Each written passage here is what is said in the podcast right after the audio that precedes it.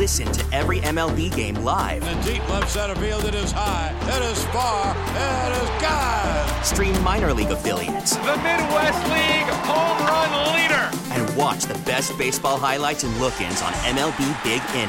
MLB At Bat is your all in one live baseball subscription for only $3.99 per month. Deep left field, it's gonna go. Alvarez ties the game. Subscribe to At Bat within the MLB app today. Major League Baseball trademarks used with permission. It's time to talk all things Dirty Birds. It's Falcons Flyover. With John Chuckery on Sports Radio 92.9 The Game. Back in the Kia Studios on Sports Radio 92.9 The Game. It is John Chuckery Show live on this Wednesday evening with you. Hey, get at the heart of the NFL with the In the Huddle podcast. Former offensive lineman Brian Baldinger, NFL insider Jason La Canfora, and uh, Carl Dukes. Put them up. Uh, they take you around the league, give you the inside scoop as to what's going on. New episodes every Tuesday and Thursday.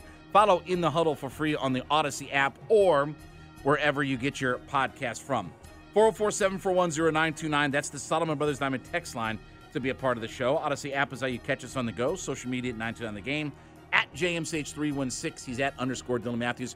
We will talk to Chris Willis coming up in about 20 minutes from right now. But this, of course, night look at all things Atlanta Falcons. It is the Falcons flyover. So this is a fun little stat from D-Led on Sunday. And I thought AJ Terrell really played well and really took Amari Cooper out of that game. Here's the stat that D-Led had on his Twitter earlier today. Cornerback AJ Terrell aligned across uh, Amari Cooper on 27 of the 34 routes, 79% shadow in the 23 20 win over the Browns. Terrell held Cooper to one catch for nine yards on four targets, um, blanketing the wide receiver by only allowing an average target separation of 1.6 yards.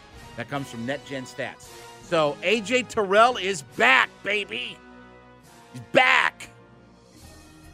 I, and I look, it looked like they had taken Cooper out of that game, and they don't have a lot of great wide receivers, good tight ends. Obviously, they throw to Kareem Hunt a decent amount, so good all the way around. You know, it, it's funny. Dylan, you know, we always like to be ahead. I I, I knew this was going to happen this week. That I said this last week on the show. I said it with Tori last week.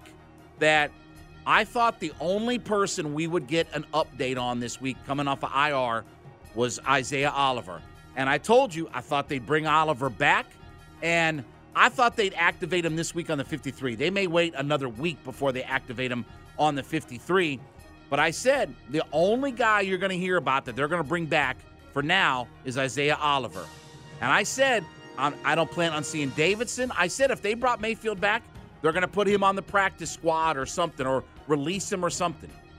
Well, I, you know, we know what it is, Chuck. The the the Atlanta Falcons have seen how the Atlanta Braves have followed your blueprint. They obviously listen to the show, whatnot. They got the Audacy app in the in the dugout. So the Falcons are doing the same thing. You well, know, they, they saw that, got the Braves a World Series championship. Listen to you. Now they're they're taking your the, advice. The, and I appreciate that. The, the reality is, there's no first off, there's no reason to bring Jalen Mayfield back. There's no reason to bring Marlon Davidson back. And I said this then. I'm saying it now. And as far as Deion Jones, I've said for months on this show, here, Wade Ford, wherever you want to find me on any of the thousand different shows I'm on. I don't think Deion Jones ever plays another down for the Atlanta Falcons. I don't think he does. How did Deion Jones go on the pup list with just a quick, simple little cleanup, come back for Jacksonville, then all of a sudden it was my arm. He went Rodney. Went Rodney Dangerfield Caddyshack with the broken arm. Ooh, my arm. I think it's broken. How'd that all happen? Oh, I know. Random happenstance, coincidence, the the stars aligning in the universe on all this stuff, right? Until I get proven wrong, I haven't missed a beat about any of that stuff. Not a single thing. Haven't had one musical note out of tune in describing that whole situation. And you still, here we are, first day at practice. Hadn't heard a word except for Isaiah Oliver, huh? And I told you that'd be the guy that was most likely going to come back. Now, Kyle Pitts did not practice today because of a hamstring injury. I'll say the same thing I told Tori. I'm not concerned or worried yet about Kyle Pitts and his hamstring. However, I don't like to hear the word pass catcher and hamstring be used in the same sentence. I don't like when those words come together to describe the condition of somebody. Okay? If you're a pass catcher, I don't want to hear about your hamstring. Hamstrings are supposed to be like umpires. The best ones are never heard about. That's I don't want to hear a word about your hamstring. It is what it is. Again, Fridays Friday is your D-day in the NFL. If you don't practice Friday, very doubtful that you will play on Sunday. That's always in the NFL your day to watch is Friday. Don't practice Friday, don't expect to be seen on Sunday. So we'll see what happens. I'm not concerned yet. Isaiah Oliver was back at practice. I won't say I told you so, but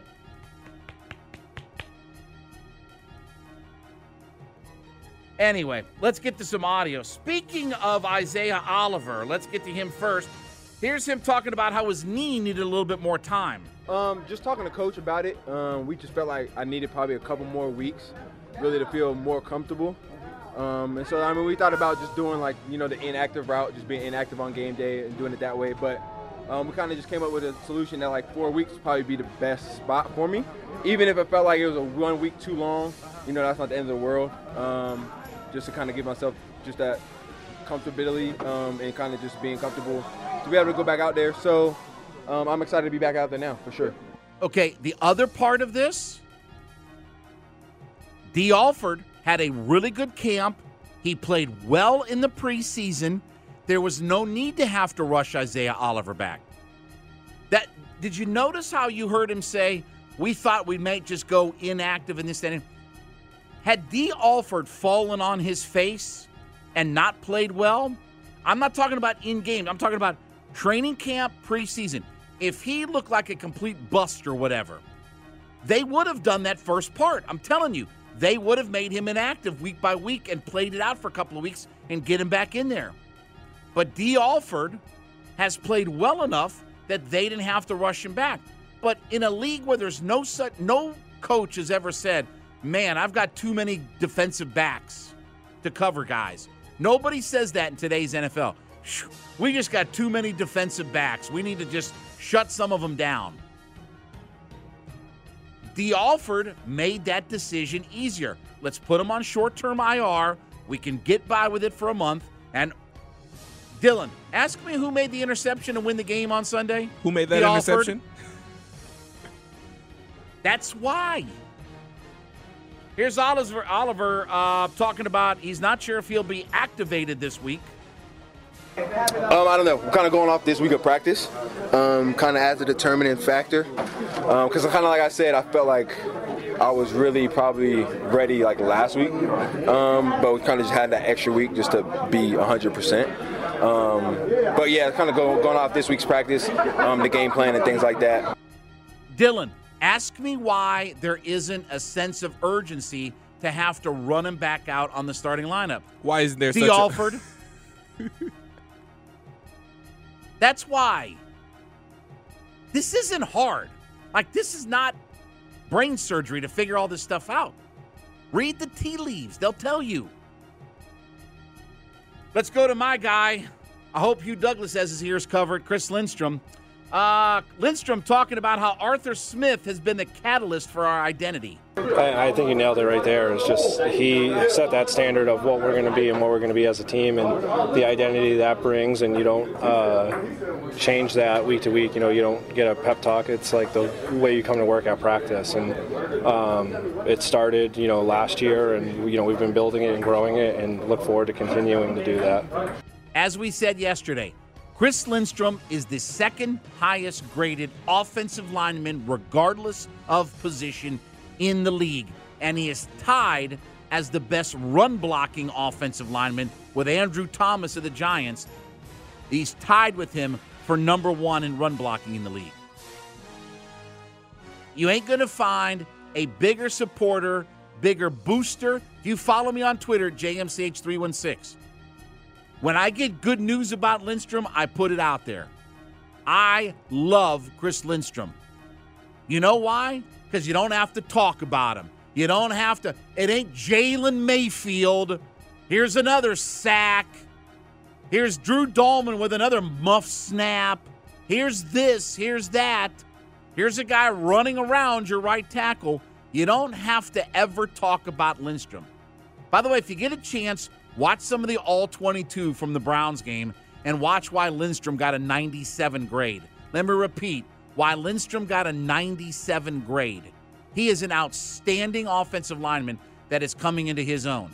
And let me tell you, he's going to, you know, all that money y'all keep telling me about? Guess who's going to get a big chunk of that money coming up? Chris Lindstrom. Because he's got his fifth year option next year, and then it's hasta lasagna. You don't get any on you if you don't re sign him. And they're going to give him a whole crap ton of money. Those are the kinds of guys you build around that you drafted and developed and they are that's our Tristan Wirfs, folks. I've been screaming for our Tristan Wirfs. That's our Tristan Wirfs. First team All NFL caliber guy. One more from Lindstrom talking about um, Alex Mack taught me how to play on the offensive line, and it's boring, blah, blah, blah, blah, blah, blah, blah. Uh, we just have a lot of reps built with each other. So we have, you know, hundreds or thousands of reps and combinations, and we go out and work them every single day. And uh, something that Alex Mack told me when I was rookie is that offensive line play is really boring, and it's like really getting consistency and getting uh, you know, getting comfortable with the daily uh, small tasks and just really trying to focus on that, continue to grind on it, and not overlooking anything. Well, his smalls are adding up to a big deal because he's been outstanding this year. All right, I want to grab one from Arthur Smith presser. I want that first cut. They are going to be patient with their IR guys. With all the players, I mean, you're, you're evaluating that medically, and we're going to do what's best for the players. And, and um, that's kind of guides our decision. What's best for the player and where they they're medically where they're at, and you trust the people, the professionals in, in that space, and uh, have open conversations with all our players about it. But at the end of the day, we're always going to do what's best for the player, their health and safety, and then for the team. Didn't they say the same thing about Tua? Oh, I, I'm, I'm not arguing with Coach on that, but let me assure you, let me assure you, there is zero urgency to get any of those other guys back.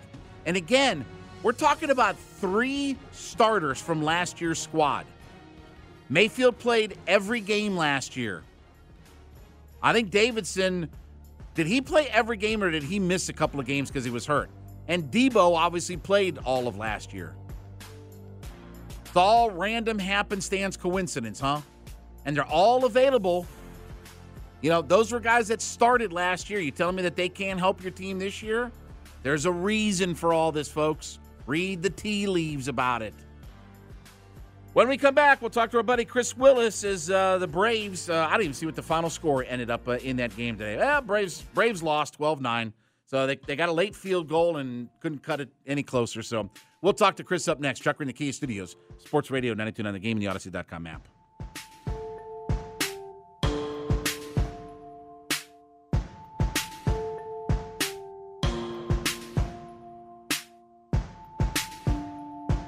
Selling a little or a lot?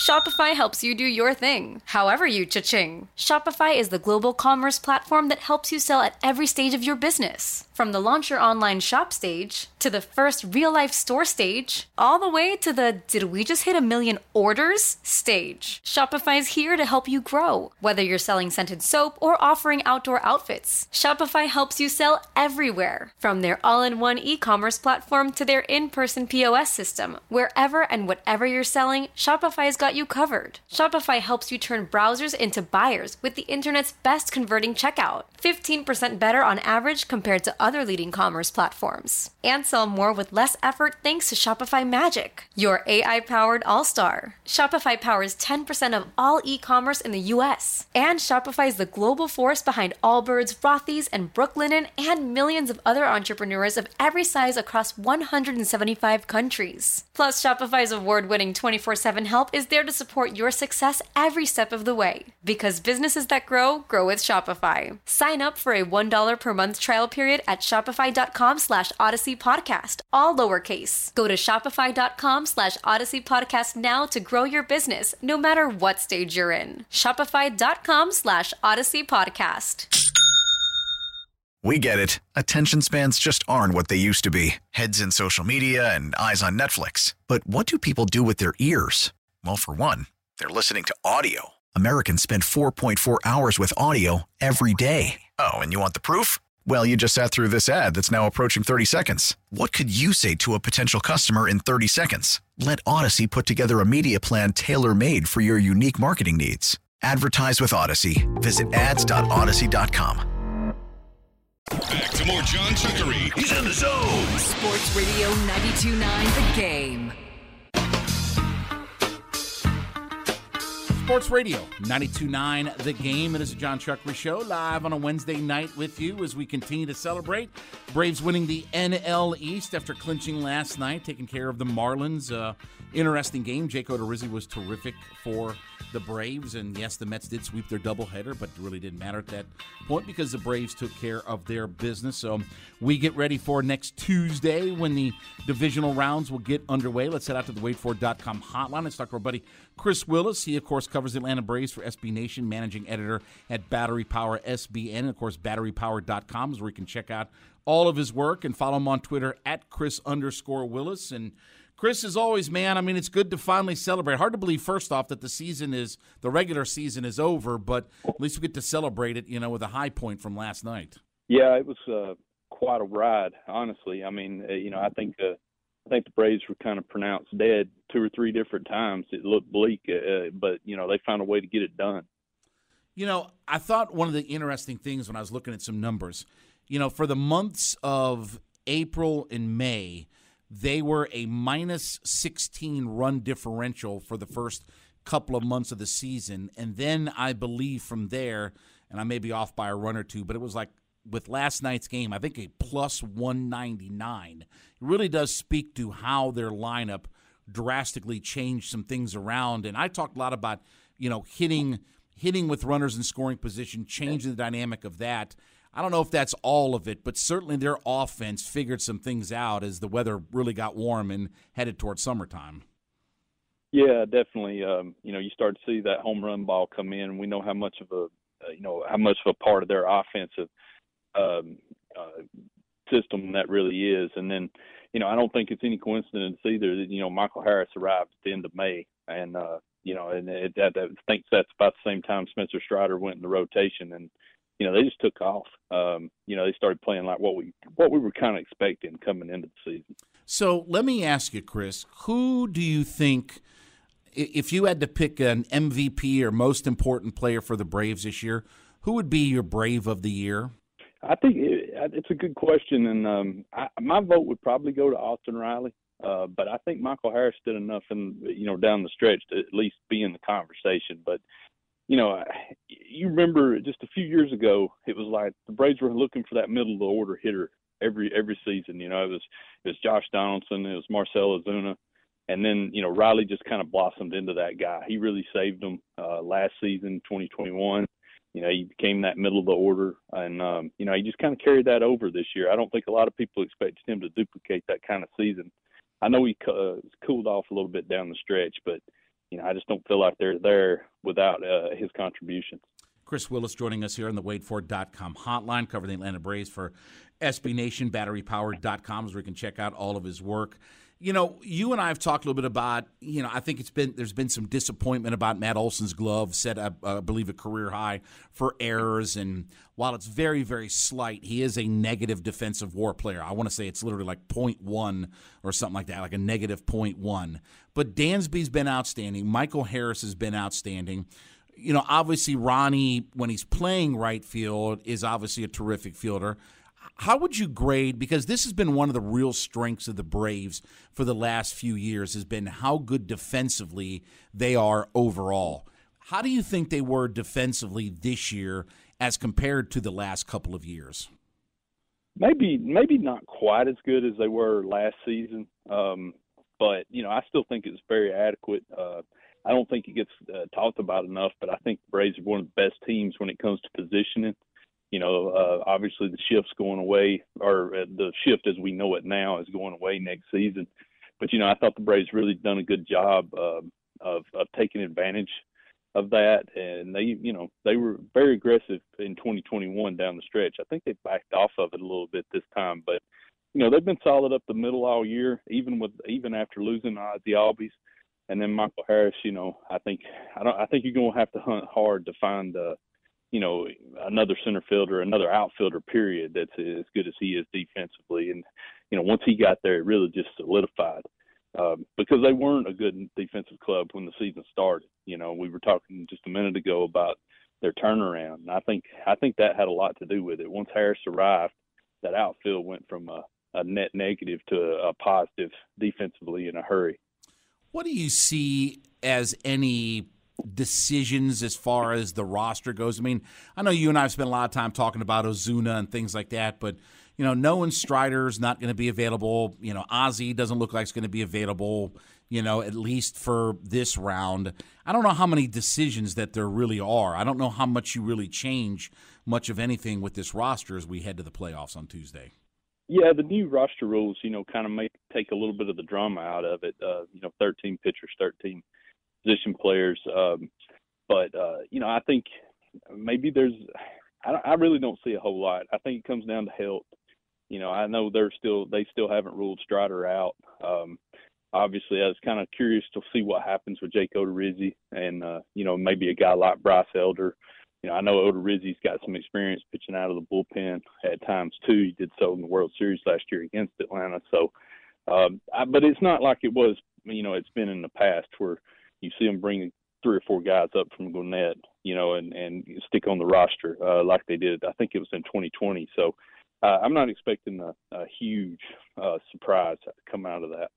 Chris Willis uh, joining us on the wadeford.com hotline from SB Nation, batterypowered.com, so we can check out all of his work. One of the things I've really liked about Michael Harris lately is him getting a chance, especially against right handed pitching, hitting in that three hole. He's really torn up right handers this year, and I like the idea of taking advantage of both his speed, on base, and power in that three hole. You think that Snitker will keep him there against right-handers, or do you think that Snitker will put him back at the bottom and go with that more kind of traditional lineup that that featured Harris for most of this year?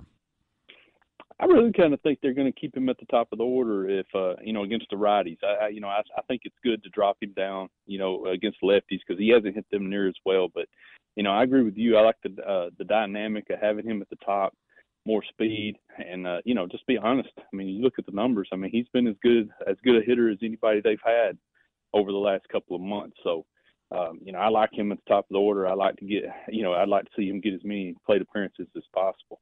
You know, Chris, the way the playoffs are now is they're trying to cram a whole bunch into a short amount of time. And even if it does stretch out, I mean, we're talking, you know, it's still going to be late in November. But my point is, with the way that the schedule starts to get kind of condensed through the playoffs, do you expect Ronnie to play right field every day, or you think there's going to have to be some times where, given what we saw during the regular season, that they may have to DH him here or there?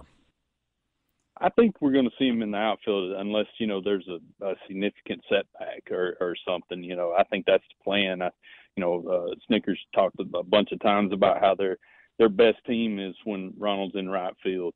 And uh, you know, I think they tried to they gave him that 12 game stretch at, at DH, and and he's looked a lot more like himself since then. I don't know what was what was going on really with that knee then, but it seems like it's calmed down. So I think I think they're hoping he's going to play right field, you know, every all every postseason game. But obviously, you know, if he's if there's a any kind of setback or whatever, then you know they'll have to adjust. But uh, I don't think it's something that they're going to uh, work in just because of the schedule, unless they have to. You think that uh, you know last year d'Arnaud caught every game. You think Contreras gets a shot behind the plate, or you think that they mostly are going to use him as a DH and then obviously as an emergency catcher if they need a backup? Yeah, with the uh, I think Contreras is going to see most of the DH at bats, but you know, like you said, with this condensed schedule, um, you know, there there may be a time that they actually swap swap places right there. You know, Travis did a yeoman's job last uh, uh, last year in the postseason, caught every single game, and really wasn't healthy the whole way through. And uh, you know, just, it was just huge having him behind the plate. I think they'll obviously want him to catch as much as possible, but uh, you know, I think Contreras gives them an opportunity to, you know, if they need to, they can get they can get Travis some four at bats and and keep him, you know, try to keep him fresh as well. Think they'll platoon Rosario and Grossman in left field? Do you think that's what the plan is going to be for that position? Yeah, I, I think that's you know I think that's why they got Grossman is to uh, you know to really utilize him against a, a left-handed pitching. Uh, I think Rosario probably probably there. Of course, you know the X factor in all this is is Marcell Ozuna. Um, you know, you and I have talked to him about him uh, several times, but uh, you know he he he got two starts in that Met series at, at DH. You know, it looks like looks like to me. Uh, I would, if it was my decision, it'd probably be Contreras there. But you know, I think it's it's a, it's a situation that's going to be interesting to see how they play it out. So you think that maybe he's just let's say it like this like he's they look at him as maybe just that big bat off the bench like if i need a if i need potentially to hit a three run homer coming off the bench he's a guy who could do that for me. You think that maybe is more of his role than than he actually gets starts you know either at dh or left field? Yeah i think that's that's probably where he's best suited. I do wonder if they face a left hander on the mound if uh you know if he gets some he steals some dh at bats. Uh, he hasn't really been that good against lefties this season, but you know for his career he's hit them all right. So, uh, but yeah, to me I think that's that I think that's his role at this point. Um, I know there's been some speculation about whether he'll make the roster at all, but I don't I don't see him dropping him now at this you know where we're at currently. Chris, you think that when it comes to the starting pitching that when you look at, I, I, think they're better set up this year than even last year. And I understand there's no Ian Anderson, and he was terrific. But let's say eventually they do get Strider back. You think that they play the short game with their starters, meaning five, maybe six, let's get it to our bullpen? Or do you think that their starting pitching has shown this year, especially with guys like Fried and even Strider? that they feel like they can ride those guys a little bit deeper in the game because you want to get more to either a matchup with Minter and Iglesias and then Jansen? Do you, do you, or do you think that they try to shorten the game up with their starters and get into their bullpen more? I think it's going to be more of a case by case basis. Um, you know, I think it's worked out the last couple of seasons where they've been in that bullpen early. You know, they've really limited starters to just a couple of times through the order, unless it was Max Fried, of course but I think this time, you know, I think if Fried's rolling, you know, they've Snitker should give him rope before. Uh, same thing for Kyle. Probably the same thing for Kyle Wright and even the Spencer Strider if he comes back and he's healthy.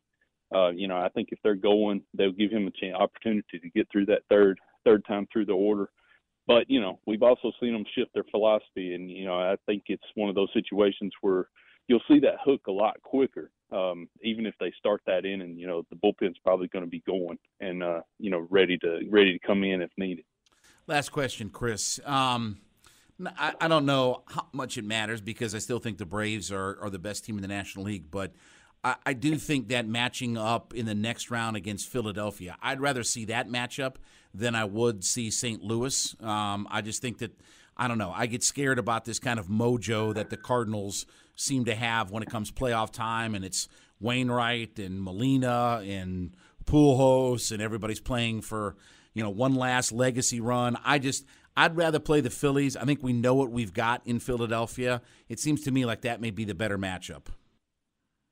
It almost feels like the Cardinals are in that spot the Braves were in last year, where nobody was really talking about them, and uh, uh, you know they were the third the third uh, the third team in, and nobody was really talking, you know, discussing them or giving them an opportunity. So, you know, there's a lot of playoff history there, a lot of couple of bad memories for Atlanta. So, you know, I kind of agree with you. I'd rather see the Phillies. You know, we know what what you're dealing with there, and not obviously not discounting Philadelphia because they're they're a good ball club too, but just not as strong defensively. Um, I think, and uh, you know, uh, like you said, the Cardinals Cardinals seem to have a lot of play for and a lot of storylines going in. So you know, it'd be I think it'd be advantageous if if the Phillies pulled that upset.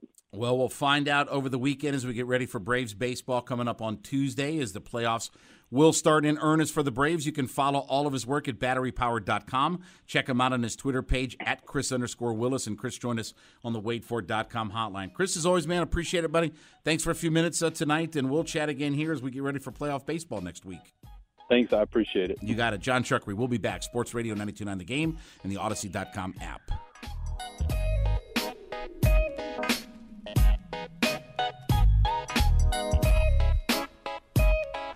Back to more John Chuckery. No, no, no, I'm having a good time. Having a good time. Sports Radio 929 The Game.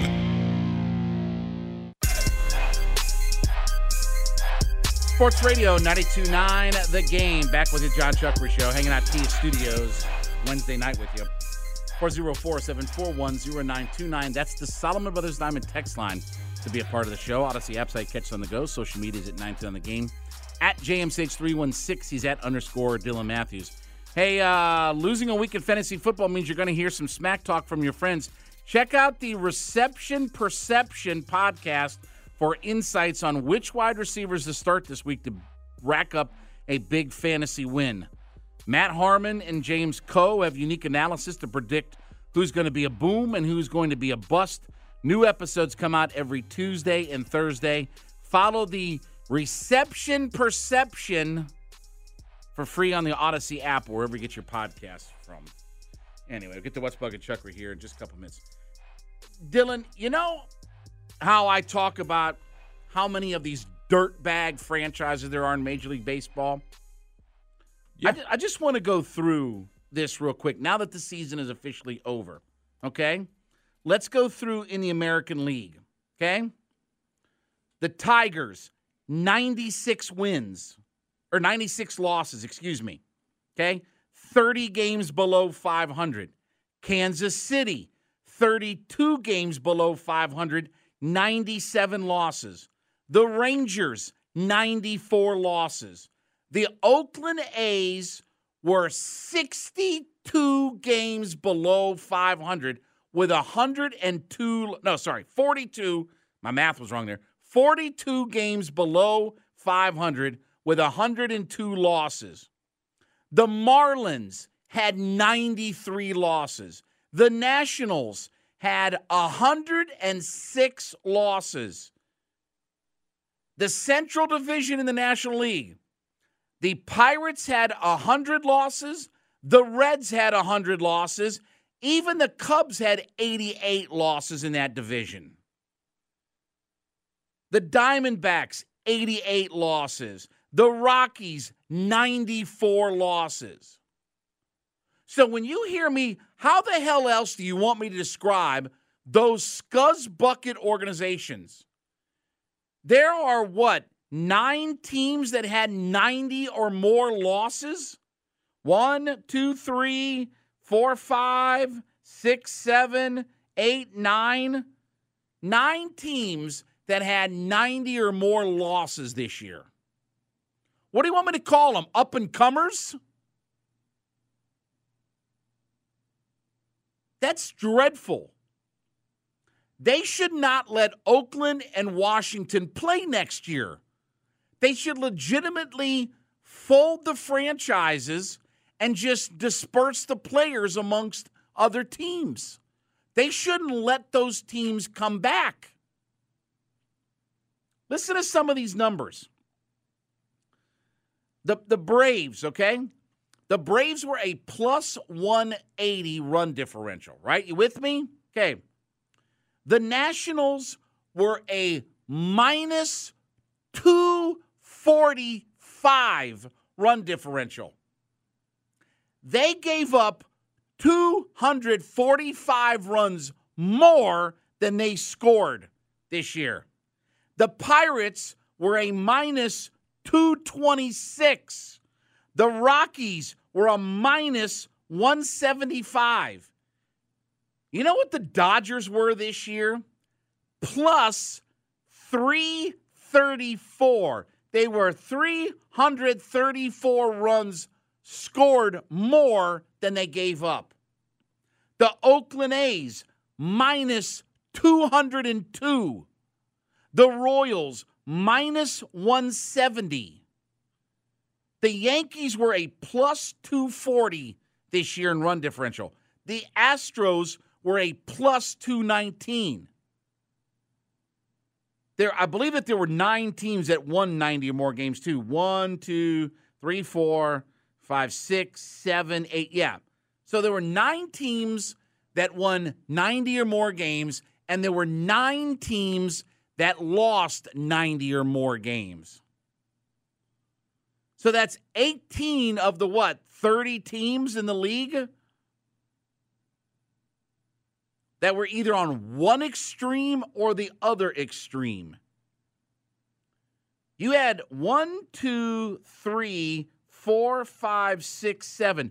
You had seven teams in baseball this year that had a minus 150 or more run differential. Minus 150 or more run differential. And you had, what I say, two teams, three teams in the league that were minus 200 run differential. What do you want to call those teams, huh? Seriously, what do you want to call them? Just missed out? On the cusp? What do you want to call them? Because I'll tell you what you call them scuzzbucket, low life, dirtbag, flea bag, pawn scum, bottom of the barrel, muck and sludge franchises in professional sports. And you know what they all have in common? You, you know what the you know what the one thing that the 100 win teams and the 100 loss teams all have in common? They're all owned by billionaires and they all got the money. It's not about competitive nature. So when somebody goes, hey, what's he saying you about the team? Because it's a disgrace. To be 245 runs in the negative, you score 600 runs and give up 845? The hell is that? Why are you even playing Major League Baseball at that point? You should be barred from the league to ever be allowed to go out there. Your owner shouldn't get a dollar's worth of money to put that product out there. Who would buy? I'm, I'm asking seriously, who in the hell would buy season tickets to go watch the Nationals next year? Who the hell would buy season tickets to watch the Pirates next year? I don't care how nice their ballpark is. I don't care how cool their city is. Unless I wouldn't have national season tickets if they played in my cul de sac, they were free, and they brought me every news girl I could ever ask for on a nightly basis. I still wouldn't take it if I had to watch the Nationals play. So, what the hell term do you want to use for those scuzzbucket teams? Oakland A's and the Nationals, the Pirates, the Reds. And it's always the same group, isn't it? It's always the same group of teams. The Rockies. Jiminy Christmas. The Central had, the NL Central had two 100 loss teams.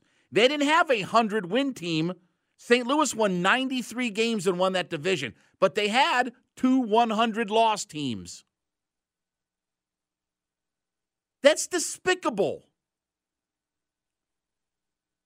Where do you think you're going to go when your record is 55 and 106 on the season? Where in the hell do you think your franchise is headed? Rainbows and sunshine? Where do you think your franchise is headed when you're 60 and 102? And you and last season before the season started, you traded away your not one, two best players, Matt Olson and Matt Chapman. The Oakland A's traded them both. And what they treat their fans to? 60 and 102. You think they dropped ticket prices? You think they gave away free tickets when there were nine people showing up at the stadium? And you wonder why nobody wants to go to those games. You wonder why there's 15, 20 people and nine of them are the security guards at an Oakland A's game. That's disgraceful. But that's the economics of baseball, right? You think the Oakland A's lost money? You think their owner, that's worth $5.1 billion, is losing money? Because that's how he got 5.1 billion, right? Is making bad business decisions, right? It's a disgrace. That's why I said you could lop off half the teams in baseball and you'd have a much better sport for. Now they would never do that, obviously. I understand all that. But it's ridiculous. It's ridiculous to look at some of those teams. 55 and 106. 55 and 106. I don't think you could do that if you tried. I don't think if you threw games, cheated, and and bet on the other teams and you threw games, I don't I still don't think you could get to 55 and 106. But the Nationals found out how to do it with a minus 245 run differential. And they have guys they paid, right? Strasburg got a quarter billion. You wonder why Soto turned down 500 million to play there? Would you play for that disgraceful organization? Would you play for any of that? For a franchise that's 55 and 106? I don't care how much. You know what I said? I wouldn't watch him for free in my cul-de-sac. Guess what Juan Soto said? I wouldn't play for half a billion if you gave it to me. Think about that. Think about that. A guy who came up through the organization said, you know what? You keep your half a billion. I'd rather go somewhere else than play for this disgusting organization, than play for this dirtbag, flea bag, pawn scum organization. Because what else do you want to call a team that goes 55 and 106? Do you know how many games out of first they finish this year? 45 and a half games out of first. Their season, when did the baseball season start this year? Roughly, uh, roughly. I, am not asking for like oh. what, what, roughly, what time? When was that? End of March, early April. Okay, early April. Say. Yeah. Okay, because remember the the strike put him back. Oh, that's right. The, I forgot about the, like the 9th yeah. of April. Okay. Right. The national season was over on December 11th of the previous year. That's how bad that organization is. They didn't even wait till April to get their season over with. It was over in December when their owner came back from the winter meetings. Their season was already over. I mean, it's ridiculous, some of these franchises. Hey, don't say that thing. Why are you saying that? Because they're scuzz buckets. What do you want to call a team that goes 55 and 106 or goes 60 and 102? What do you want to call them? Just ran into some bad luck this year. Boy, we just had a couple of balls that didn't bounce our way. Just a couple of things went wrong. Or we might have been closer to, I don't know, 51 games under 500. Good Lord. All right, we get back from that. Was that close enough to a What's Bugging Chuckery? I think that, that was even, a What's Bugging Chuckery. That wasn't even my topic for What's Bugging Chuckery. But I started looking at the stand because I heard the standings coming in today, and I started and I was like, "You got to be kidding me with these professional franchises! You have to be kidding me!" The Pirates shouldn't be allowed to hold spring training next year. They should be removed from Major League Baseball. There's no reason for them to show up in February, wherever the hell their spring training facility is. They should put a padlock on it tonight and never let them back in. It's disgraceful. All right, we're going to play part of Alex Anthopoulos with Dukes and Bell, and then we'll comment on all of that. It's up next. Chuck in the Kia Studios, Sports Radio, 99 The Game, the Audacy.com app.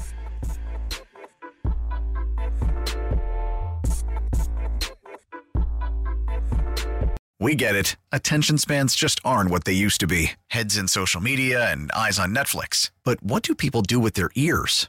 Well, for one, they're listening to audio. Americans spend 4.4 hours with audio every day. Oh, and you want the proof? Well, you just sat through this ad that's now approaching 30 seconds. What could you say to a potential customer in 30 seconds? Let Audacy put together a media plan tailor made for your unique marketing needs. Advertise with Audacy. Visit ads.audacy.com.